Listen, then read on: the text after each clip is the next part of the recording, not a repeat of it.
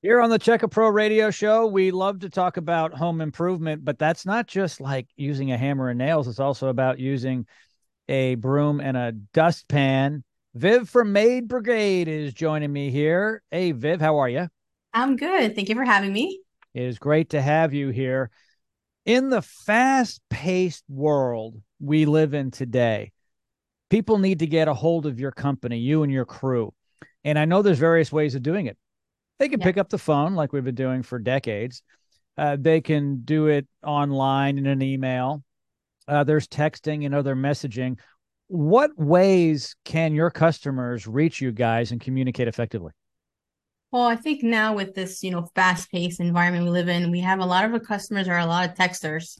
They love to text us. They reach us, you know, even like as they get the notification on the way, they like to do real quick, like, oh, just reminder, they can enter the back don't forget like to hit the basement baseboard. So i think people love that or you know either they need to change schedules um, email too. And then of course you have as like you said we have our our old school that like to a quick pick up the phone and want to hear a voice just to get things done because they, they like that type of communication.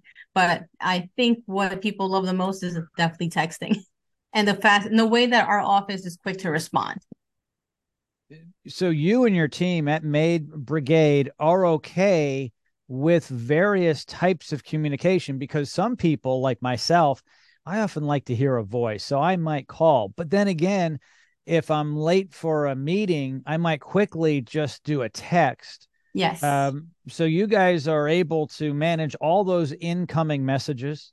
Absolutely and we do that real quick and i think that's what our customers love that they love it that we're so quick to respond and then we do it right away because you know when you send out a text you tend to want a response right away. And I think we do a really good job on doing that.